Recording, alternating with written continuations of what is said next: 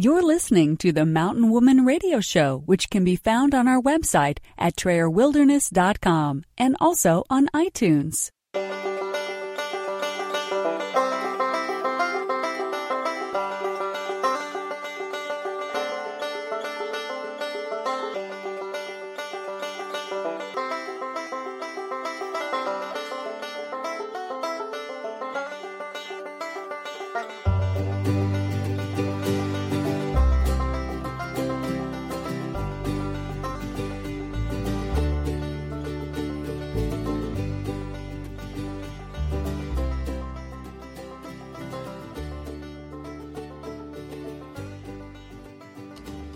Welcome to the Mountain Woman Radio Show, where we are homesteading traditionally 100% off grid today and offering preparedness and survival tips for tomorrow. Here's your host, Tammy Trayer.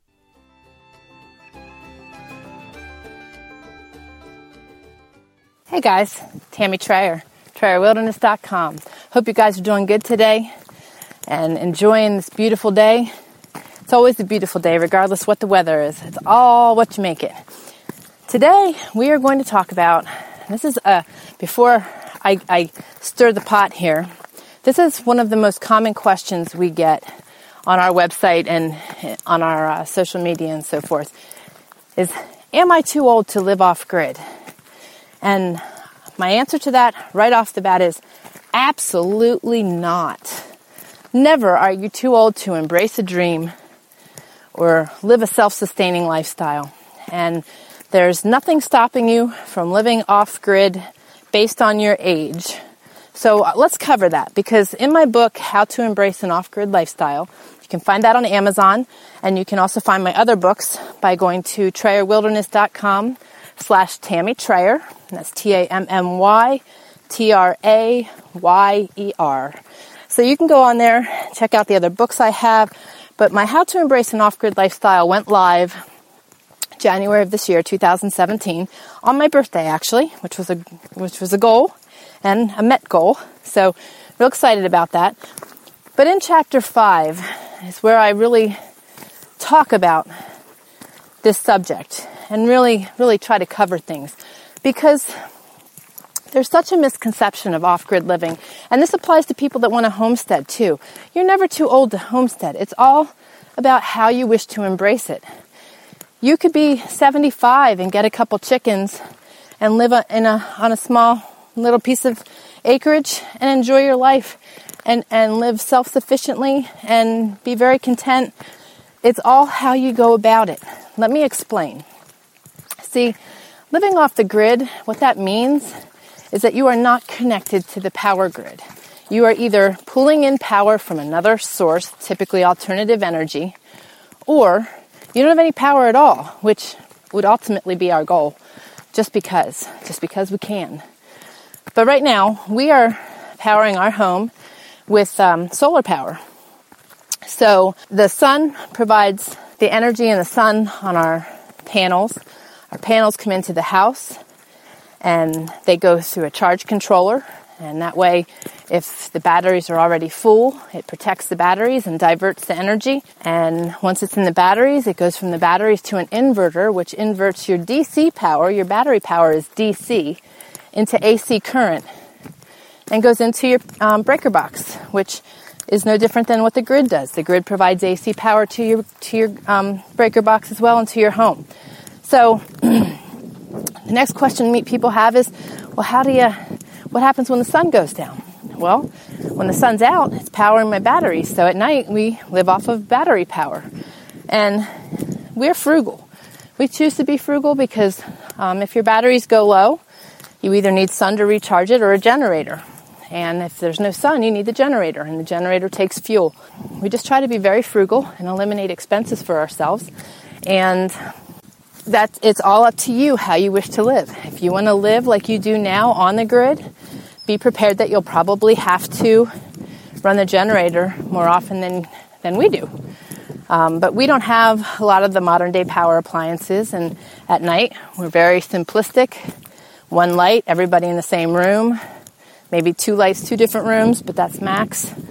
And we don't really do anything that requires power in the evening. So we read books, YouTube, play games, sleep because we're exhausted from all the work we do. but the thing is, there's a couple things that would deter somebody from living off grid the way we do. We're out pretty far. I mean, we are, we chose to live very traditionally. So we can, we ferment, we, hunt our meat, we butcher our meat. You know, we do everything ourselves. So, depending on your age and what the tasks are, that can get a little cumbersome and a little difficult.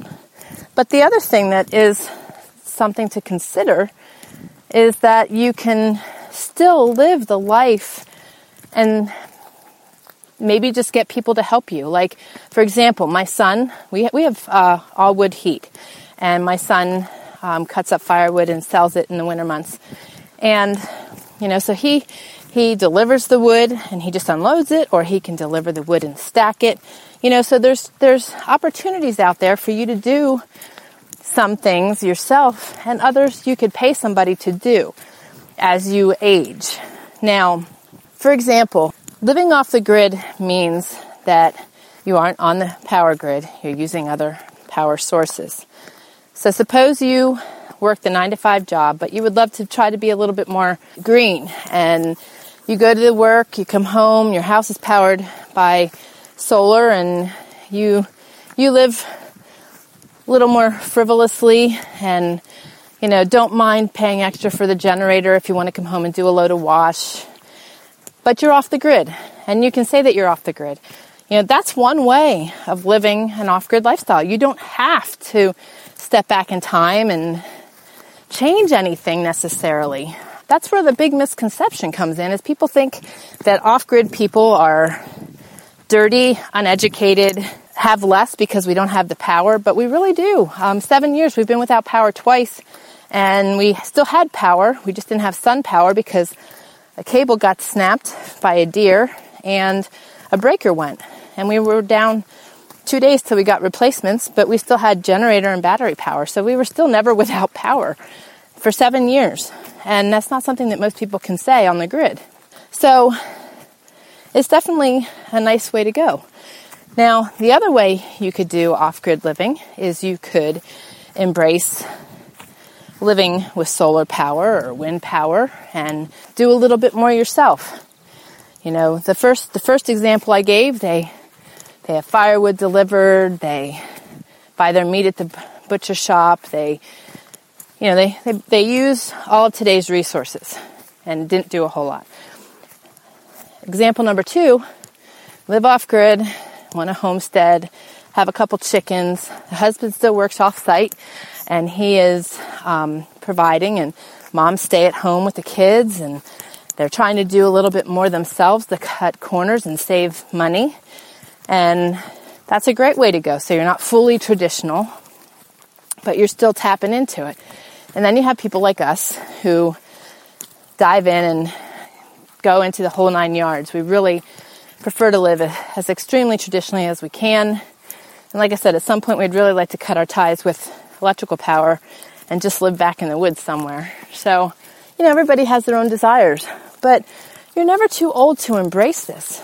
Um, a solar system requires that you add distilled water to the batteries every month and just check the battery levels. But that's pretty much it. You can run an equalization, which equals out your batteries, but that's something your system does. It's not something you personally have to do. So all you have to do is monitor your batteries and take care of them. It's not complicated. And how you embrace it is up to you. You don't have to live a full, all out little house in the prairie lifestyle if you don't want to. And if you're already up there in age and you want to embrace this, but you're concerned, you know, the things to consider, in my opinion, are where you're located and also your health needs and they kind of can go hand in hand. If you're too far out and you have health concerns, you certainly don't want to stay real far out as you age because things get really complicated in getting you the help you need if you need help. So there's no reason why you can't off grid somewhere closer to town You know, you're not necess- you don't have to go out to the middle of nowhere into the wilderness to live an off-grid lifestyle. You can live it from anywhere. Keep that in mind. Health issues are a big thing. We had two major health situations last year. My husband stopped breathing eight times and before the ambulance came, which was very scary. And we're out pretty far, and most people don't know where we live. Thankfully, the people that were driving the ambulance and the deputy that was leading the way all knew how to get here, and our son was able to open the gate. But the EMT was having a hard time getting an IV in my husband when they did get here. So, even with good health and just freaky situations, bad things can go. So, it, it, it's up to you. It's up to you how you want to live. It's up to you how you decide to live. It's up to you if you want to risk those things. We're willing to risk those things because we love being out and you know, we couldn't live in a town. It's just not our makeup. You know, to us, that's a risk we're willing to take. You have to weigh that. Now, if you need close access to doctors, to be all honest, in our location, we're at least an hour, if not two hours, to specialists and so forth. So, yeah, it's a pretty substantial distance. We're 45 minutes from regular doctors in a community hospital. We prefer to go to the further hospitals, but these are things to consider. So, if you've got health issues and you need medical attention often, you're not going to want to live real far away from those things unless that's something you are willing to risk and to deal with. But when people ask if they're too old, absolutely not. Absolutely not. And I know a woman who lives up uh, in between here and Bonners Ferry, and she and her husband purchased a piece of property, and shortly after they purchased that property, he passed on. And she's been running that place for her by herself ever since, and she's in her 70s. And certainly you slow down, but you don't that doesn't mean you have to keep doing the exertive work either. You can change how you start out. If you start out gangbusters like we are and doing everything traditionally and as you age step it back, you know, there's a lot of different ways you can do this. And embracing a self-sufficient life and homesteading or off-grid life is so rewarding. And if it's a dream and you don't ever take the chance to accomplish it, you live with regret. So there's lots of unique ways that you can embrace such a lifestyle. And a lot of people get really concerned with the cost of alternative energy. And I will say that the cost has definitely gone down since we have purchased our equipment seven years ago. And five years ago, our equipment was paid for. If in calculating what we were paying in electric prior to living this way, everything was paid for five, five on our fifth year here. So I said that backwards previously, but it was our fifth year here. So we've been having no electric bill or payment of any kind for two years. The upfront costs can be costly, but there's also credits available for your taxes, and you just have to be very careful with the, you know, in checking with your states and your municipalities. You know, example, Florida has some heavy laws on off grid living and solar and alternative energy living, which is crazy to me because, you know, it's cleaner and it's part of our freedom and our choice, but it's government control wanting to control and that they can gain something off of our electric. But our ancestors lived with no power at all. And I want to live that way. This is, this is my desire, and I really feel we should fight for it. Those are just my two cents for the day. But I really encourage you to really think about it. And if you have questions, we do consulting on the side as well at Trayer Wilderness. I don't know if you can hear it, but there's an owl. There's two of them. There's some owls talking right now. Anyway, I'm sorry, I'm walking with my dogs today. This is my, my time for me. Anyway, I really encourage you to consider it. We do we do have consulting available to you, where um, you can get unlimited email conversations for a month. Definitely check that out on our website. Um, there's a consulting tab. Would love to help you further and help you to set things up and just to put more thoughts into it because embracing dreams is huge and being able to live the life you desire and you want to live, it's so important. I just encourage you to give that some thought today, but you're never too old. Never ever. Never ever ever too old in my eyes. Those are my thoughts for today. I'm really glad you took the time to join me and you can find a new blog post on our website at trayerwilderness.com every Monday, a new video on our YouTube channel every Wednesday, and you can find me every Friday on iTunes, Stitcher, or on our website with my podcast. So thank you so much for joining me, and I look forward to catching up with you next Friday. You guys take care, have a great day, and God bless. You're listening to the Mountain Woman Radio Show, where you will learn something new every week. We hope you enjoyed the show and encourage you to join us at TrayerWilderness.com and be sure to connect with us on iTunes. Remember, your reviews on iTunes are very important to us and help us reach more people just like you.